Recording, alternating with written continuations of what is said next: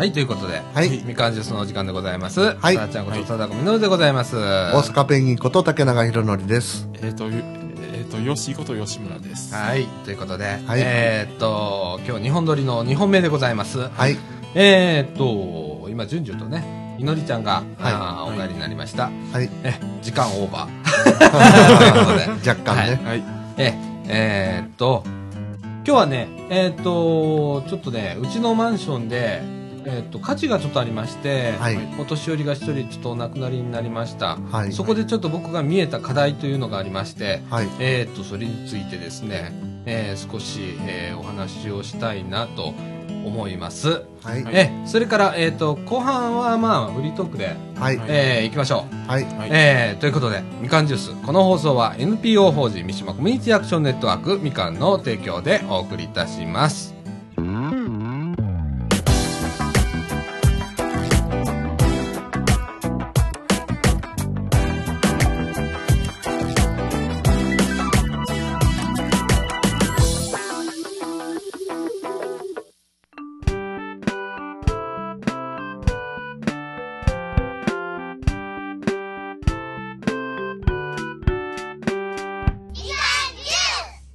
はい、ということで、はいえー中枠1のお時間でございます。はい。えーと、今日のテーマ、テーマというか、ちょっと僕が体験しちゃったので、えーと、うちのマンションでね、先日ちょっと火事がありまして、えーと、残念ながら、あーお年寄りが、え1名お亡くなりになりました。えーっと、その時のね、ちょっと気づいたことが数点ありまして、えええーそれについてちょっとお話をしたいと思います。はい。はいえーっと、まずですね、えーっと、午前8時、えー前かなぐらいからですね、えーっと、ちょっとこう、うちのマンションってね、ロの字になってるんですよ。えね、口、漢字で言ったら口みたいな感じの。で、えっ、と、その内側が廊下、ね、前後、内側が廊下になってるわけです。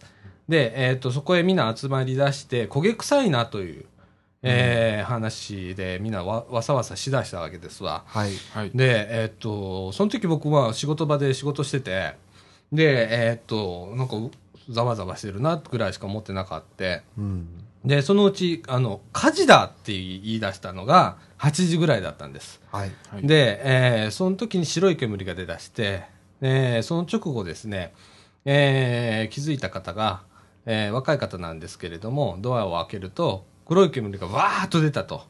で、えーそこでもう、あの、消火活動を、あの、住民の若い方中心になっちゃったんですけれども、えーしました。はい。で、あのーちょうどうちのマンションも大規模改修が終わった直後でして、ええっ、と、消火器も全部変えたところだったんです。えう。うんん。で、それを、えっ、と、階段、ちょうどロの字になってるんで、ちょうど全部聞こえるわけですよ。はい。ももう、はいその、僕も2階へバーっと階段で降りて、はい。で、あの、とりあえずみ、皆さん外出られてたので、出られてた方に、ありったけのその近くにある、えー消火器を2階へ持ってきてくれと。はい。はい。いうことで集めてもらったわけですね。で、そこからまあ消あの消火活動始まったんですけれども、えーっと、えーその時点でね、僕、はたと気づいたのがね、非常ベルが鳴ってなかった のね、うん、あの、それと、誰が通報したのかということも、通報したのかしてないのかっていうこともわからない。う。うんん。っていうことでね。で、えー、消防の到着がちょっと遅れたんです。うん初動が遅れるわけですね。うん。で、消防が来た時に、まあ、だから普通だったら消防が来たらまだ燃えてて、えー、散水を始めるわけですけれども、えー、散水せずに終わっちゃったと。うんまあ、燃え尽きてしまったというようなことでね。えー、なんかチェックボードみたいなものが必要なのかなとうん。いうようなことでね。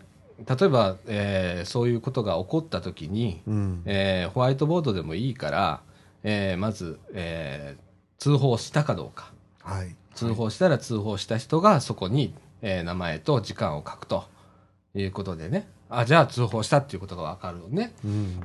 ええあの、みんな、あの、パニックになるから、で、誰かやってるだろうというような気持ちがあるので、うんうんえーそこで大混乱になるんだよね。うんで、まあいいんだよ。あの、みんなしても、通報しても、うんうん受けてくれるから。でもなんか、そうじゃなくって、みんな受け身になっちゃうから、まあ僕も含めてそうなんだけど、あの、なかなかこう通報をね、ためらってしまうっていう部分があって、で、気づいた頃にはかなり炎症してて、うん。で、まあ消火器だから、まあ中にも入れないわけよ。玄関がね、開いてたんだよ。あのたまたまね。だからそねう、だからまだ、あのー玄関から、えー消火器で、ええ。ー消火活動することはできたんだけど、中には入れなかった。えもう、ん煙がすごくて。ううんんで、えっ、と、その時に起こったこと、まあ、その後、まあ、消防と、それから、えっ、と、えー救急の方が来られて、えー警察の方が来られてっていうのが、うんもうだいぶ後だったんだよね。で、えっ、と、一人のご老人が運び出されたと。ううんんはい。えっと、寝たきりの方だったそうです。うんで、そういう把把握とかね、えーちょっとこう整備しなきゃいけないなということで、えーまあ、これから、まあ、うちのマンションでも管理組合だとか自治会とか、そういう中で、えーそう、どういう方がいらっしゃるかっていう把握と、っていうことをこれからやっていかないといけないなと。うんいうことで、えー僕ちょっと行こうかなと思ってるんですけれども、えーこれね、本当怒ってみ、怒って初めて気づくんだな。うん自分が、自分のマンションで起こって初めてこう、ね、消火活動とかして、で、うん、一部始終見て、で、体験してう、ん初めてわかることなんだけど、えーそれが無にならないように、うんうんあのーどうしたらええんやろうかと。うん、同じようなね、集合住宅だとか、うん。まあ、あのこういう一戸建てが多い地域でも、うん。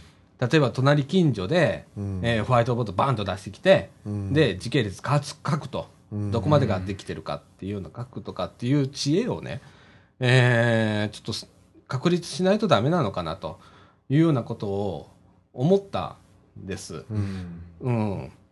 あの、ね、なんか、まあ僕は今回ちょっと失敗したなと思ったの。このマンションの動きとして。うんうん。本当消火ベルならなかったもん。最後まで。ううんん消火活動しだしてだいぶ経ってから誰かがもう押して、それもためらうのね。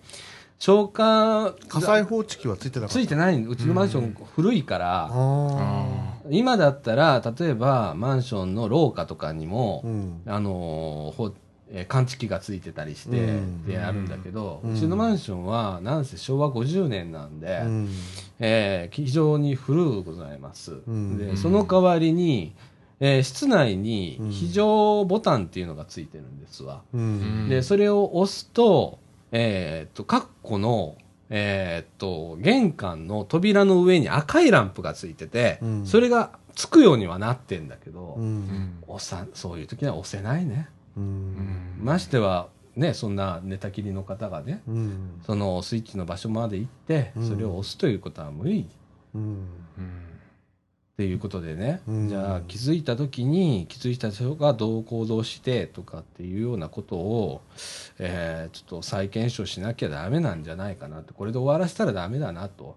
でうちのマンションはだから昭和50年築っていうことで高齢化がすごく、えー進んでましてねえ。寝たきりの方も多ございましてですね、うん。えー午前中になるとヘルパーさんがおよくよく見かけるようなマンションなんです。ううん。んなんで、あのー特に気をつけなきゃいけないし、えーこの地域でも高齢化っていうのはもちろん進んでてうん。でそういうのが起こった時にどういうふうに、ま、あの近所の方が動くかっていうようなことをね、えー改めて、あのー考えさせられたんですけれども。ううん。んええあのーね、ニュースかなんかってね、僕はまあ最初、あれ何時ぐらいだったかな、とりあえずフェイスブックで今家事なうっつってうん。あの出してでやったんだけど。うーん。いや難しい。本当にね、うん。あの初動が本当にうまくいかない、うん。うんあのうちなんかは90何世帯あるのようん。うん7階建てでうん。でそれだけの世帯数がありながら8時だからまだ出勤途中の人もいるし、うん。で動ける人がねそういない実際消火活動したのは30代40代うん。でした、はい、あとは、えー、立ってみ見てらっしゃった方だとか、あと消防にこの家庭はあのこういうう同居してる、まあ、個人情報だからあんま言えないけどこういう感じですっていう,、うん。いう人が、まあ、あのよく活動されてる方自治会とか役員で活動されてる方が、えー中心にあの、情報をこう渡したりとかするんだけど、うん。実際動ける人が本当に少なかったっていうのが、うん。まあ実際あってあの非常にあの大変だったんですけれどもね。あのそのその、うん、意識をどのように広めていったらいいのかなとか、うん。うん。えーねなかなかマニュアルなんかないじゃん。火災が起こった時マニュアルみたいなやつって。うん。で、それぞれその建物の特性っていうのがあって、マンションとか一戸建てではまた動き方が多分違うし、うん。っていう中でね、そういうのをちょっと考えていかないとダメだなとかって思ったりして、うん。うん、とりあえず、とりあえずはちょっとうちのマンションうん。はちょっと自治会と管理組合の中で、えー話していかないとダメだなと。またあのー話ずれるかもしれませんけど、うん。地震発生時の火災とかもありますもんね。そうだね。それになるともっと大変ですよね。そうだね。で、基本的に、その、8歳児っていう時の対応っていうのは、えーよく僕、あの、口口酸っぱく言うんだけど、自助、自助、共助、公助っていう言葉を出すんだけど、うん8歳児も一緒で、火事の時もそうなんだけど、まず自助、自分を守るということから始めて、で、共助、えー近所の人で何とかする。で最後に公助になる。ね。まさにその順番だよね。その今回のうんこともね。うんうん。でも次女がなかなかこう寝たきりの方はできないと。うん。いきなり共助になった時に共助が機能しなければ初動が遅れてしまうと。えーで、公助までたどり着くのにも時間がかかると。うん。いうような状況が実際目にしてしまったので、うん、これは、あーよくあることなんだろうけど、テレビで火事がありましたとか、うん何人お亡くなりになりましたととか、何件炎症しましたとかっていうような報道をよく見るけれども、うんそれを見たときに僕が何も感じなかななかったというか、うんうん感じないじゃない。そう。ねあ、火事があったんだぐらいしか。うんでも自分が実際自分のマンションの中でそういうことがあって、で、実際動いてみると感じることがあって、うん。じゃあ感じたことは、えーで、反省点があれば、えーそれをちゃんとこう、まとめて、うん。で、えー何かに役立てることができるわけじゃないですか。うん。うんで、しなきゃいけないなって思ったのが、えーこの1週間でございますわ。うん。ええで、うーん、本当、ねえ、もっと早くとかね、と思ったりするわけよ。うん ね。だけど、ほんとね、あのー無力感だね。そう残念ながらお亡くなりになったということ面でね。うん無力感でね、ちょっとあれなんですけれども、うん、あの、ちょっとまとめようかなと思ってます。で、まあ、今僕役員でも何でもないんで、えーっと、理事長さんだとかええ。は、僕前役員してた時と同じ理事長さんなので、で、ちょっとお話ししたりだとかうん。してるんですけどね。あのーうん、え今一度ね、あの、身の回りで、えーっと、マンションとかで、今役員やられてる方とか、こう、聞かれている方がいればね、あの、とか、あと、マンションだけじゃないですよ。うんね、あの、一戸建てが多い地域の自治会の役員をやられてる方だとか、まあ、一般住民でも構いませんけれども、えー火事が起こった時に、えーどうしたらいいんだろうっていうことを、とか、まあ、火事じゃだけじゃないよね。うんいろんな災害があったりした時とかっていうことを、えー考えていただければなと思いました。それによってはい、随分変わるような気がした。ううんんうん。あの思いました。うんはい。でね、その後、うんその後も大変だったんだよ。まあ一応あの、停電になるのね。はいえっ、と、はい警察の方が来られて、えっ、と、消防とかね。で、一回もうマンションの電源落とすの。で、あの、停電になっちゃうう。んならさ、最近暖房エアコンに頼るわけじゃ。うん。んっていううん。ご家庭が多いわけじゃん。うん。まあ、うちは石油ストーブだから暖は取れたんだけど、たちまち、その、お年寄りの方とかね、うん。家の中ですごいことになるわけ、寒いわけよ。うん。お湯も沸かせないし、何もできないしとか、いうようなことになっちゃって。で、そういうこともあったりだとか、うん。えーそれが結構長く続いたり、あと、光回線がアウトになるね。電源切れるからさ、アナログの電話は繋がんのよ。ううんんうちは、えっ、と、家用にアナログ回線が1本引いてあって、で、もう一つは光電話うんを2回線引いてるんだよね。ううんんフレッツで。で、そこでインターネットもアウトだったし、うんえー事務所用の電話とファックスもアウトだったし、うんっていう。それの復旧は翌日の朝までかかったりだとか。だからお家で今、光を使ってる方だったら、翌日の朝まで電話あはうん。不安定になったりだとか、インターネットもつながったりつながったななかったりだとかって不安定な状況になったりするので、ねえ、まあそうなった時に、例えば、えー公民館うん。開放してうん。暖を取れるようにするだとか、うん。っていうことも考えなきゃいけないだろうし、うん。あのー非常に、あの、うん、今回、まあ、い一件だけで済んだって言ったら変だけど、うんまだ炎症はしなかったんで、よかったんですけれどもね、うんあの、いろいろ考えさせられましたわ。うんええで、あの、あとね、すすを浴びるでしょう。ならね、匂いが取れないのよ。うんあれはいろんなものが焼けるから、あの、お風呂入れないじゃん。水が、あの、あれ、あの、変な話だけど、電気が止まってるからさ、うん。うち、あの、ピッピッピッってあの、温度設定とかできるやつだからさ、電気が来てないとさ、お湯も沸け、沸かされないわけさ、シャワーも浴びられない状態になってて、で、とりあえずあの、石油ストーブで一生懸命お湯沸かして、あの、ストーブの上に夜間を置いてさ、で、それをたらいにこうやって頭拭くんだけど、で、その後、まあ、復旧して、お風呂とか入るんだけど、うんまあ、3、4回お風呂入って、シャワーして頭洗って、やっと匂いが取れた。あーすすの匂いが。っていうような状況で。だから、本当あのー消防の方とか大変だよな、あれ。そうですねあれは本当、うんそういうせ石鹸とかあるんだろうね、きっと。取れるやつ。まあね本当大変だったよ。あのー多分そうだったと思うんですけどうん。なんていうんですかねあれバックラッシュっていうのかな。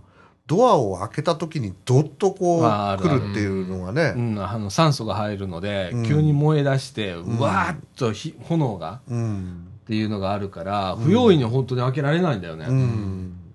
うん、それもある。うん。だから、すごく難しいんだけどね。うん。でもちょっとこう、それぞれの地域で、とか、そういうマニュアルを作ったりだとか、うん。しなきゃいけないなって、ううんん思いました。で、うん。コミュニティが薄ければ薄いほど動く人間が減るっていうのはまあ当たり前な話なんだけど、えーまあ、うちのマンションは古いんで、割とコミュニティが割としっかりしてる方だと思うのね。うんうん。あのー古くからの付き合いの人がいはるから、うん。割とまだなんとか保ててる最低限。うん。で最近はちょっと管理組合とかが頑張ってて、うん。お年寄りの孤立化をちょっと防ぐために、町デーみたいな感じなんだけど、うちの日向はい。さんと同じような形で、えっ、と、月に2回なんだけど、えっ、と、1回の集会所を開放して、で、そこで皆さんが集まれるようにうん。開放してって、うん。で、今結構集まってんの。うん。とかいうのとか、あと子供が集まれる日を作ったりだとかっていう、子供会が今ないので、うちのマンションね、子供が減っちゃって。うん。で、そういう場を作ったりとかっていう動きを、が、ここ、えー3、4年ぐらいで始まって、うん。で、えー皆さん挨拶も増えたし、うん。とかっていうのがあるんだけど、それでも、それでもやっぱり火事の時には、みんな、ああ、あたふたあたふた。うん。という状況になってしまうと。いうことですよね。なるほどうねん。なってみないとわからないですね。本当ね、うん。思いました。うん。はい、だから、まあ、皆さんね、あのーもし役員とかされてたら、うん。ちょっと、えーっと、シミュレーショうん。ンをしていただいて、えーこれが起こった時にはこうしましょうとか、えーこうした方がいいんじゃないかとか、っていうことをね、うん。えーうんまあ、ちょっと議題に挙げていただいてね、うん。えーしていただいたらちょっとあの変わるんじゃないのかなとうん。思いました。うん。はい、うん。以上でございますが。ね。はい。はい。うん、いやー真っ黒だよ、2階の屋根。うん。廊下の屋根とか、すすで。うん。今でもね。うん。うん。大変でしたな。うん。大変だったけどね。でもまあ1時間ぐらいだよ、動いてるのは。うん。もうその後やることないからね。ううん。ん。最近火事多いですからねどこも。そうだね。う。ん。特にあの乾燥する時期なのでうね、ん。湿度が低いんで、風も強いしね。ううんん、ね。うん。あの、火事に水道とかは大丈夫でしたか？濁らなかったりとかはなかったですか？それがなかったのはじゃあよかったですね。ううん。ん。普通あるもんね。普。通ありますからね。ね。えうん。あのね、マンションとかだったらね、何がある、あの、利利点って言ったら変だけうど、ん。えー水道管が、えーっと、6階まで、はい。えー何本か上がってんねん。ああはい。うん。あのうん。うちは上がってるというか、上から落とす形になってんねんけど、なんタンクが上にあって、うんで、そこから落とす。だよね。うん水を。っうんていう形になってんの。うんで、それが、えっ、と、何軒に1本っていう形になってて、大体うちのフロアで、ワンフロア16軒なんだけど、うん4本下がって落ちてるわけ。ううんんで、1本あたり4軒うんずつうん給水できるようになってる。ううん。んっていうシステムになってますね。ううん。ん。だからうちのマンション、あ、上がってたらね、うち2階だったらもうアウトかだったかもしれないし、あったんだけどね。でもみんなあの、さあちゃん大丈夫？とかってフェイスブックとかメールとかいただいて、ええ。特にみかんの皆さんで、さあちゃん大丈夫って、僕あのインターネット繋がらなかったんで、全然あの自分のメールアカウントあれだったんだけど、M 姉さんとか、うん。メールだと大北さんが、ね、王さんが、うん。えー前をちょうどその時通勤で通ったらしくって「おおうん。おさおちゃん大丈夫か?」って「ちょっと確認取っといてくれ」って言われたとかっつって、うん。うんだいぶ後に気がついたんだけどね。王さん大丈夫です。うちは大丈夫でした。全く、うん。はい。えーそういう感じでね、はい。あのまうん。ああのしお亡くなりになった方は一人出ましたけれども、うん。他には怪我人もなく、えーまあ、済んだとうん。いう感じでございますけれどもね、はい。いろいろあります。はい。はい。課題はいろいろあります。うん。はい。うんただまあ、一つ課題解決をしていかないと、ね、失敗して、失敗したというか、まあそういうのをこう見過ごしてたら、なんともなんないし、なんも進歩しないし、うん。とかって、えー思ってますので、はい。えー今回ちょっと、えー提案させていただきました。はいはい以上でございます。はいはいはい。えっ、と、後半何しよフリートークということでう。フリートーク。はい わかりました。じゃあ、えっと、後半はフリートークで。はいはい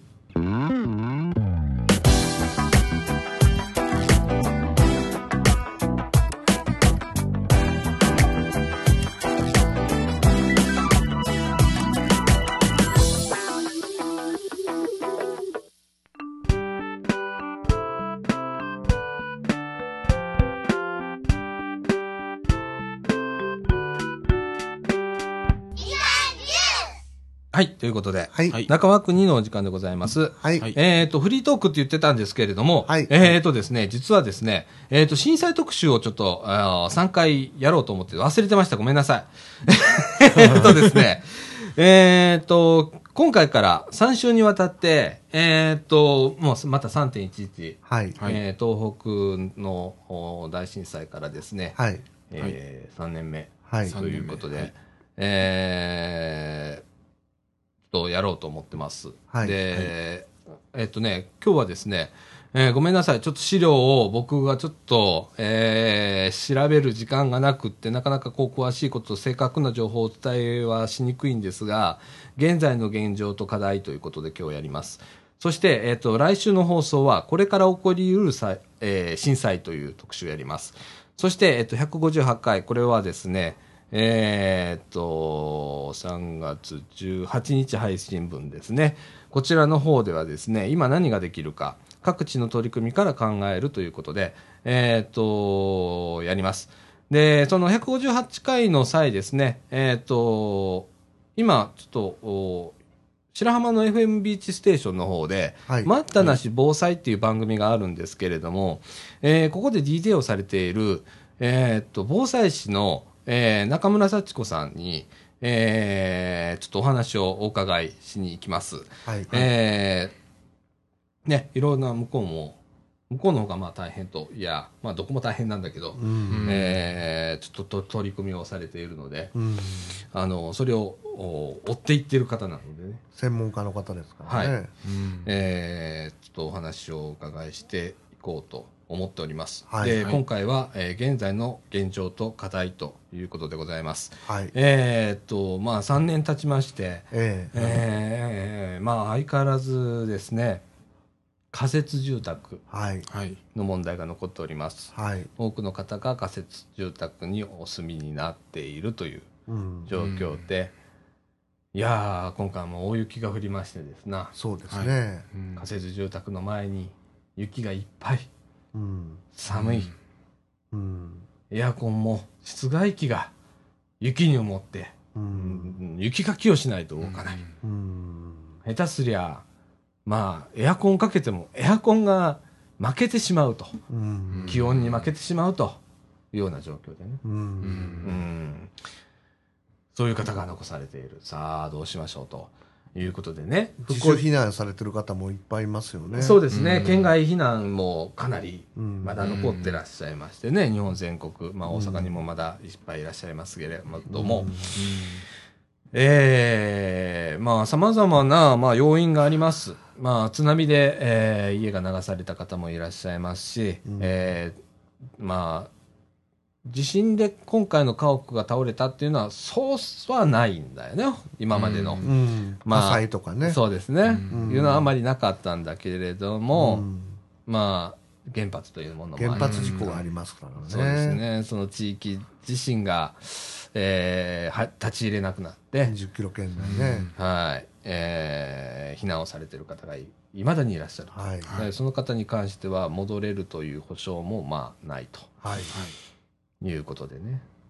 さあどうしましょうとうん。いうことで、まああの仮設住宅に関してはですね最大5年間うんだったと思うんですよ。うんえっ、と阪神大震災の際にですね、えー、と国が定める、えー仮設住宅の住居期間をですね2回延長したのかなあの時、そうですか。はいうんで5年住める形になってう、ん。で基本3年だったと思うんですけれどもでうん1年1年で5年ということで、その間に復興住宅を建てて、えーそこへ、えー入っていただくと。うん。いうようなことで。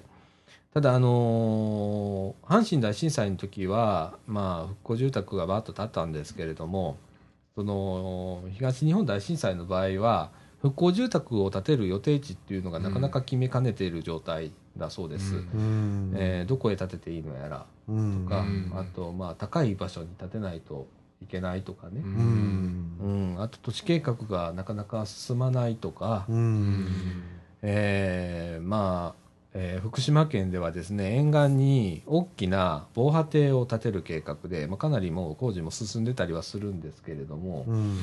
えーそれの幅がね何十メートルってね築堤の幅がとなると、えーそこからねその分だけ土地が減るわけですから、ねえ。えー建てる場所がないとかはい。さまざまなまあ問題があったりだとかうん。するわけですけれどもね、えーなんだろうね。ななかなか進まないね。ことがうまくこう、それとトーンダウンはしてるのは確かだよね、うん。まあこれはどんなことでもそうなんだけど、うん。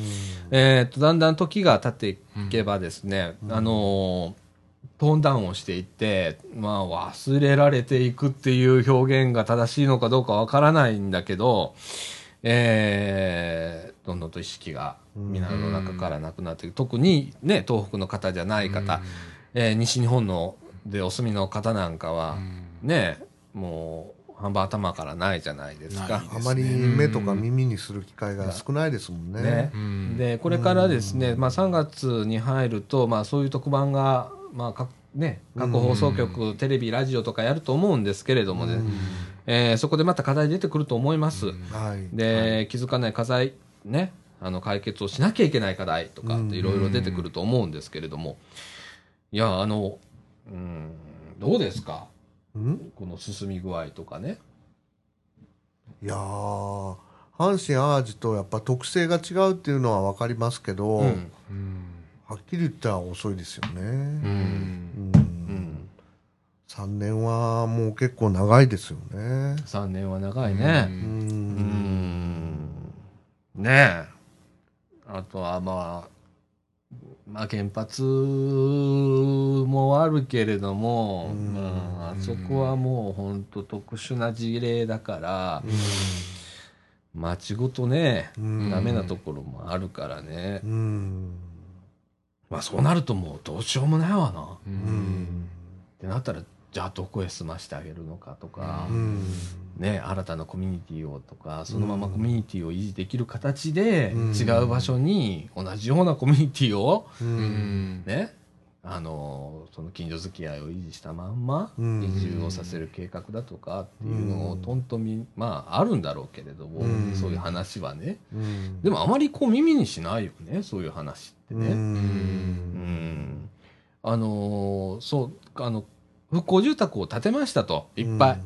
建てたけど、あの、阪神大震災の時に大失敗してるのは、うんえーっと、それぞれみんな申し込んで入りなさいってやったのよ。その結果、そのみんなコミュニティがバラバラになって、お年寄りの方中心に孤独死がすごく多かったっていう問題があって、うんそこの反省点がちょっと生かされてるのかなっていうようなところとか、うんまああったりね。特にこう地方部ですからね、うん。あの人付き合いっていうのがまた都会と違って濃密ですからうね。ん。ね、うん。それを維持したまんまそういうね。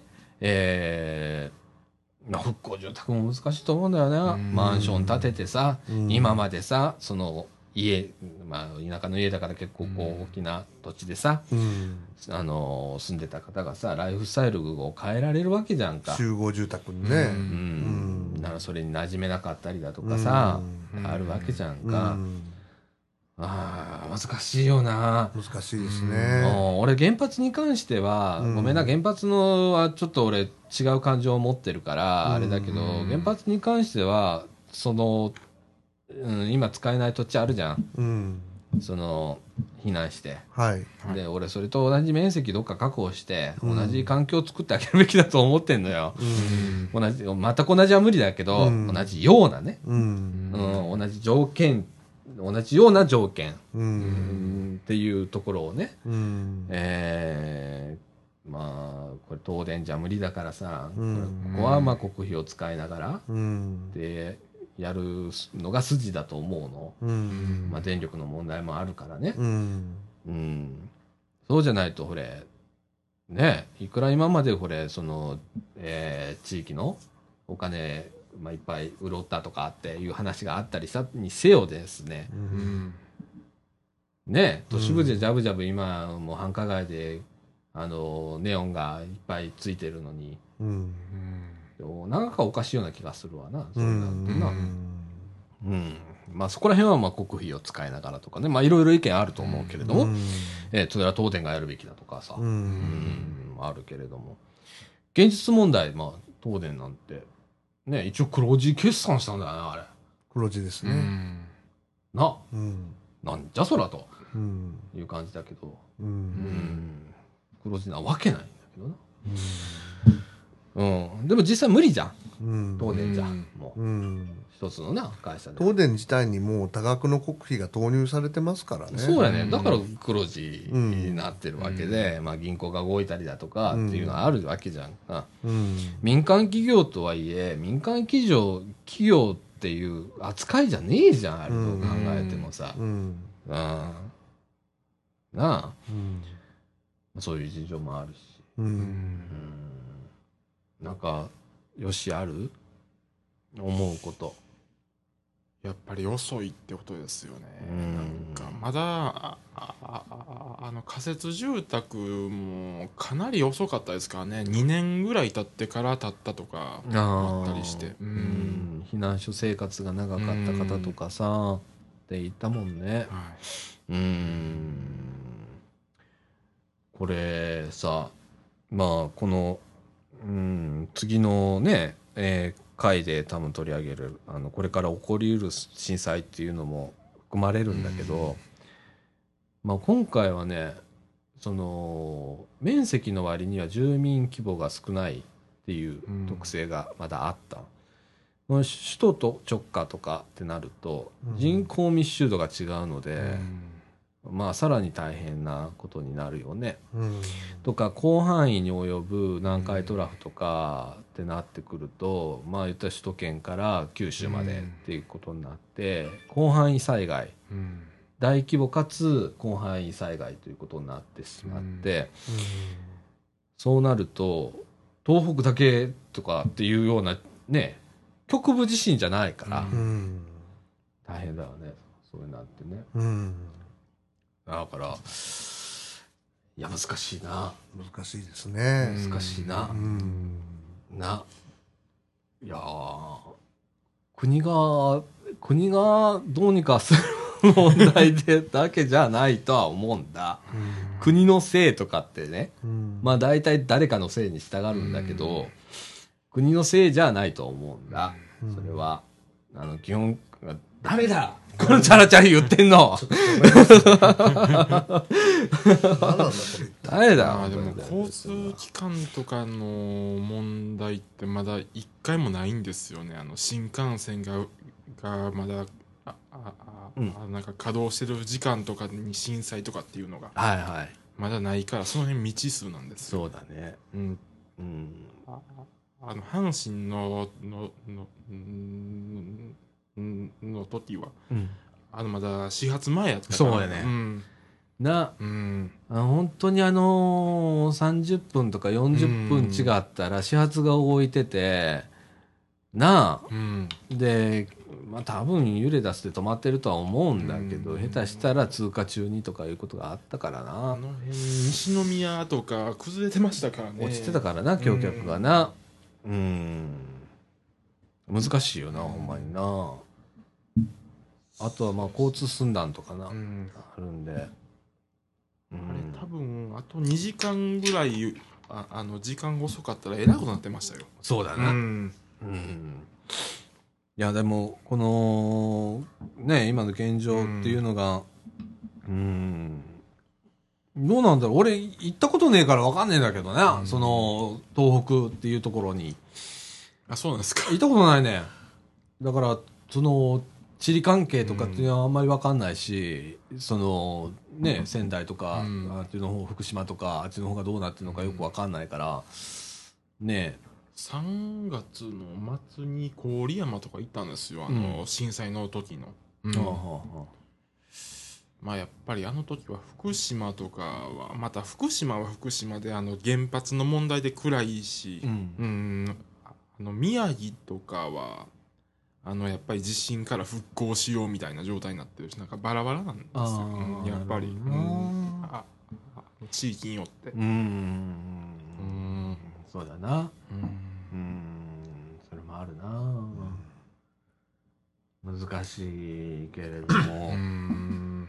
あのまあ課題って言えばとりあえず今まあ昔のこの震災前の生活に戻れない人をどうやっていち早く震災前の生活レベルまで持っていくかっていうことだよね。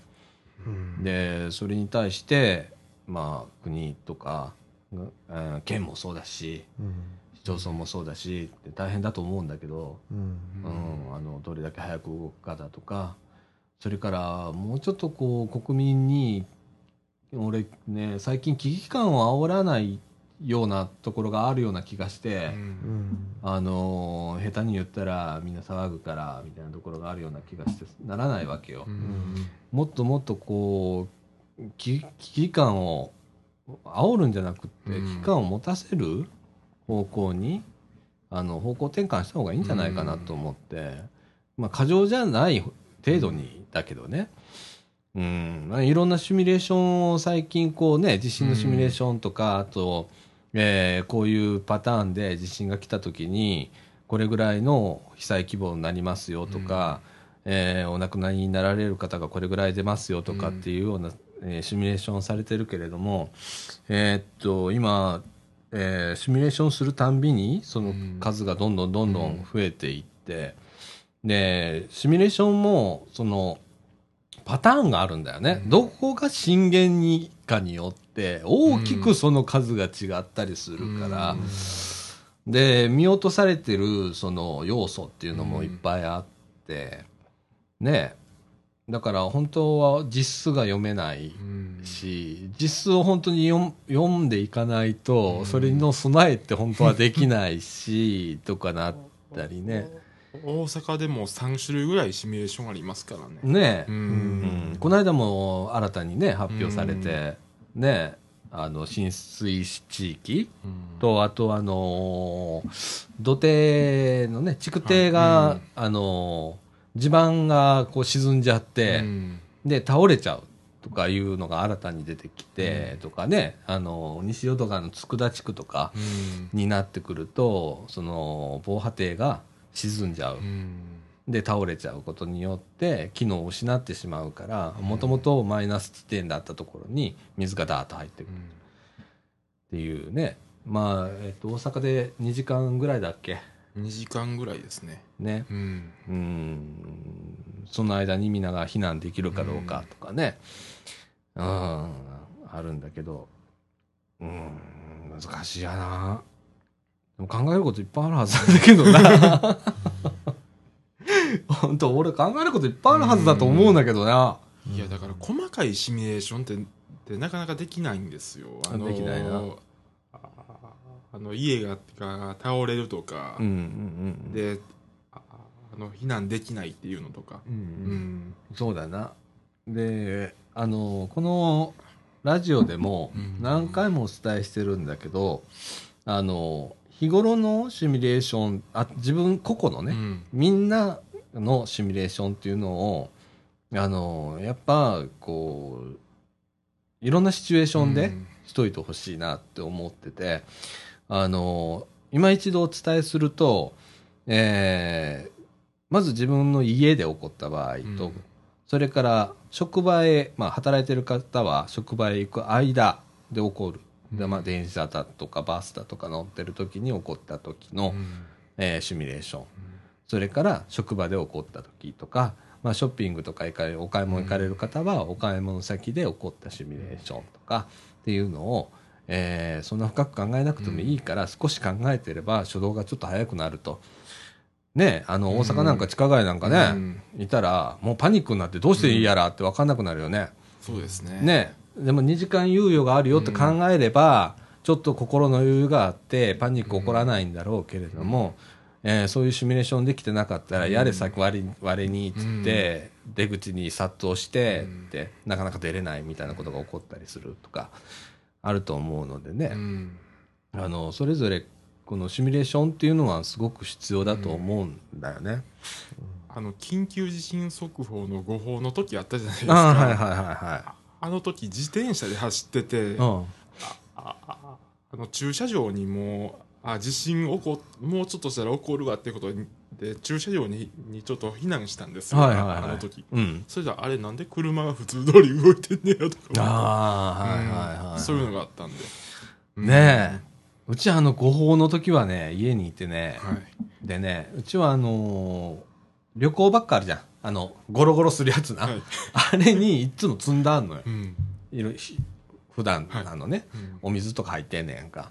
結構重いからどうにかしなあかんなと思ってほんまにそれ使えるんかなとか思ったりもすんねんけど一応積んであんねんその下着だとか、えーマスクだとか、えー懐中電灯と、うん。あとエネループ。はい。すごいです。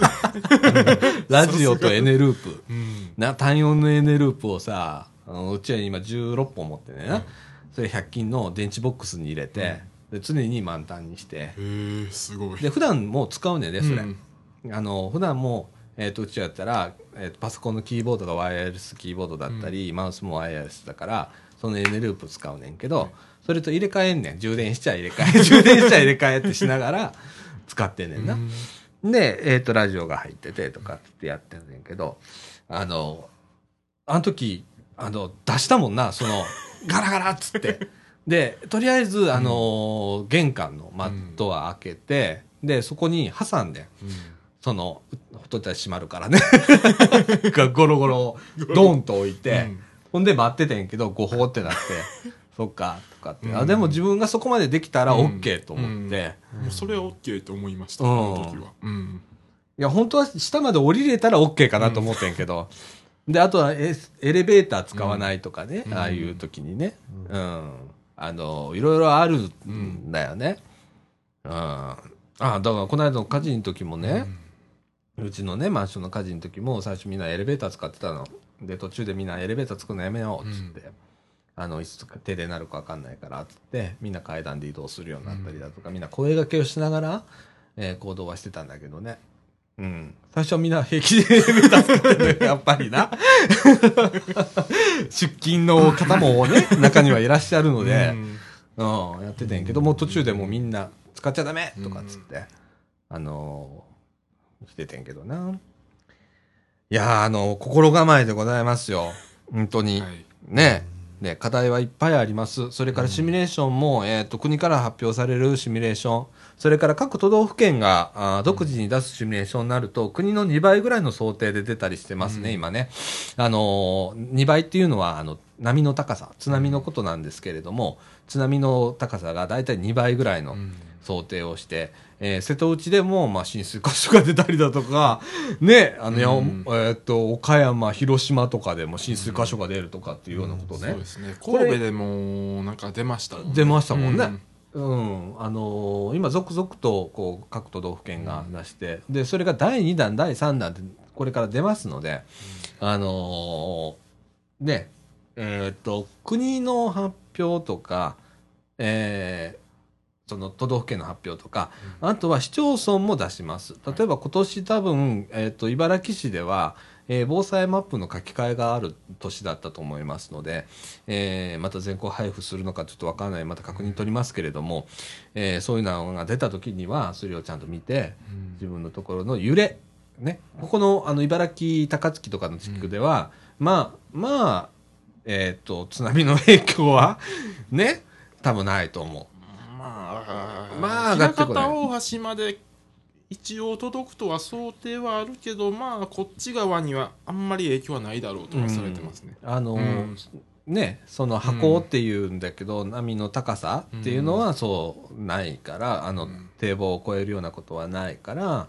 まず揺れを、まあ、揺れです。うね。ん。で、結構メッシュ状に茨城なんかは、高槻も多分やってると思うんだけどやってると思うんです。あの、うん。細かいメッシュ状に、あのー自分の地域の、うん。えーどれだけ揺れるかっていう震度が出て、ね、やってますんで、うん。ね揺れ、揺れやすさマップだったっけ？っていうのをやってて、で、それ確認してもらって、で、自分のとこの建物の、えー築年数だとかと照らし合わせてもらって、っていうのが必要かなと思いますね。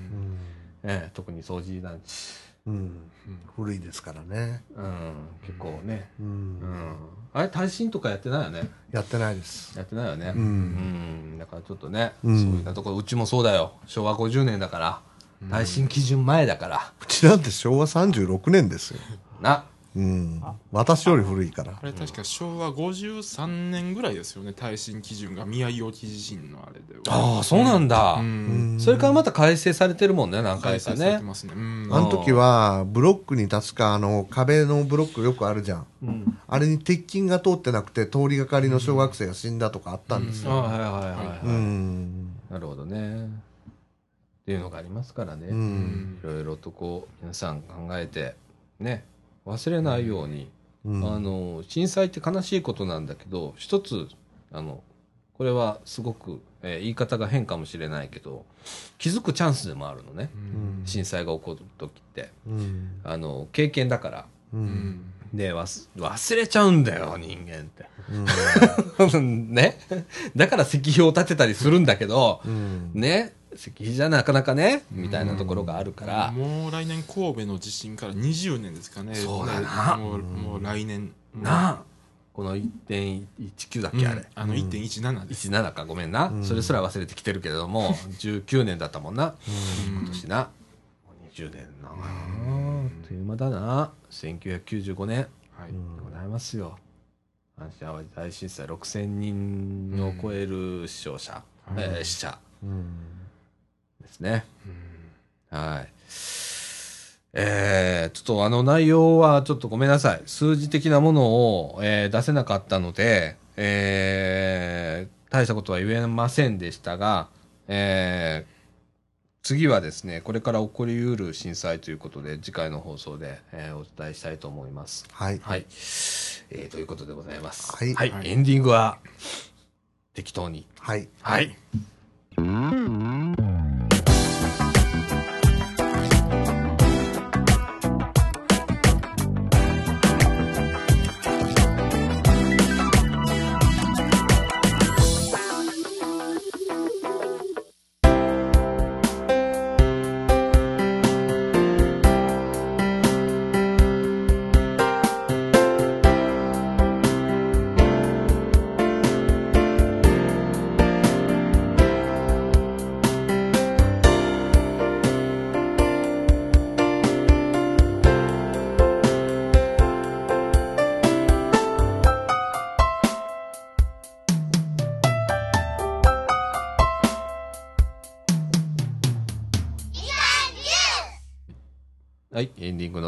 ざいます。はいはい。竹中さんが飽きてきたようなので、今日、今日、本当調子悪いの、俺。な、な、どうしたの？どうしたの？なんか、なんかちょっと調子悪いから安定剤飲んできた。あ、そうなんだ。うんあ、そっか。じゃあ早く終わらそはい。う。ね、皆さんいろんなご事情をお抱えの方が多いので、え私も含めてですけれどもね。はい。はい。えーっと、ということで、えーっと、うん。震災特集があと2回あります。はいえー3.11挟みますので、えーっと、ちょっと数字的なものも含めながら、えーちゃんとお伝えしたいと思います。はい。えーっと、あと僕が、えーっと、26日の晩からかな、3月1日まで、ちょっと白浜へ行きます。はい。でそこでいろんなあー駄菓子屋さんを視察したりだとか、それから、えーっとビーチステーションのね、はい。えー防災士の、お岡本幸子さんに、えーインタビューを取ったりだとかしてきます。じゃあ、白浜レポートも期待していいですね。うん。はい。なんたね何？パン パンパンダの状況とかそんなやつ？いや、違う違う違う、駄菓子屋とか。あ駄菓子屋とかはい、うんはいあのそれはあのお伝えします。はい。はい。はい、ということでね、は 何？俺ね、本当ね、26日まで全部仕事終わらせとかないといけないからね、えー今必死なんでございますよ。本当ね、今日も帰ってすぐ風呂入ってまた仕事ですわ。はい。とね、で、今日は、え、今日土曜日だよね。今日土曜日。明日日曜日だよね。うんうん、うん、うん。もう、わけわかんなくなってるからね、今ね。はいはい。ということで、えー、こんな感じでいはい。ありがとうございます。はい。ということで、みかんジュース。この放送は NPO 法人三島コミュニティアクションネットワークみかんの提供でお送りいたしました。今週のお相手は、さあちゃんこと佐藤みのると。大阪ペンギンこと竹永宏典と、と吉こと吉村でしたはい。ということで、えー今週はこの辺で、さよなら。さよならさようなら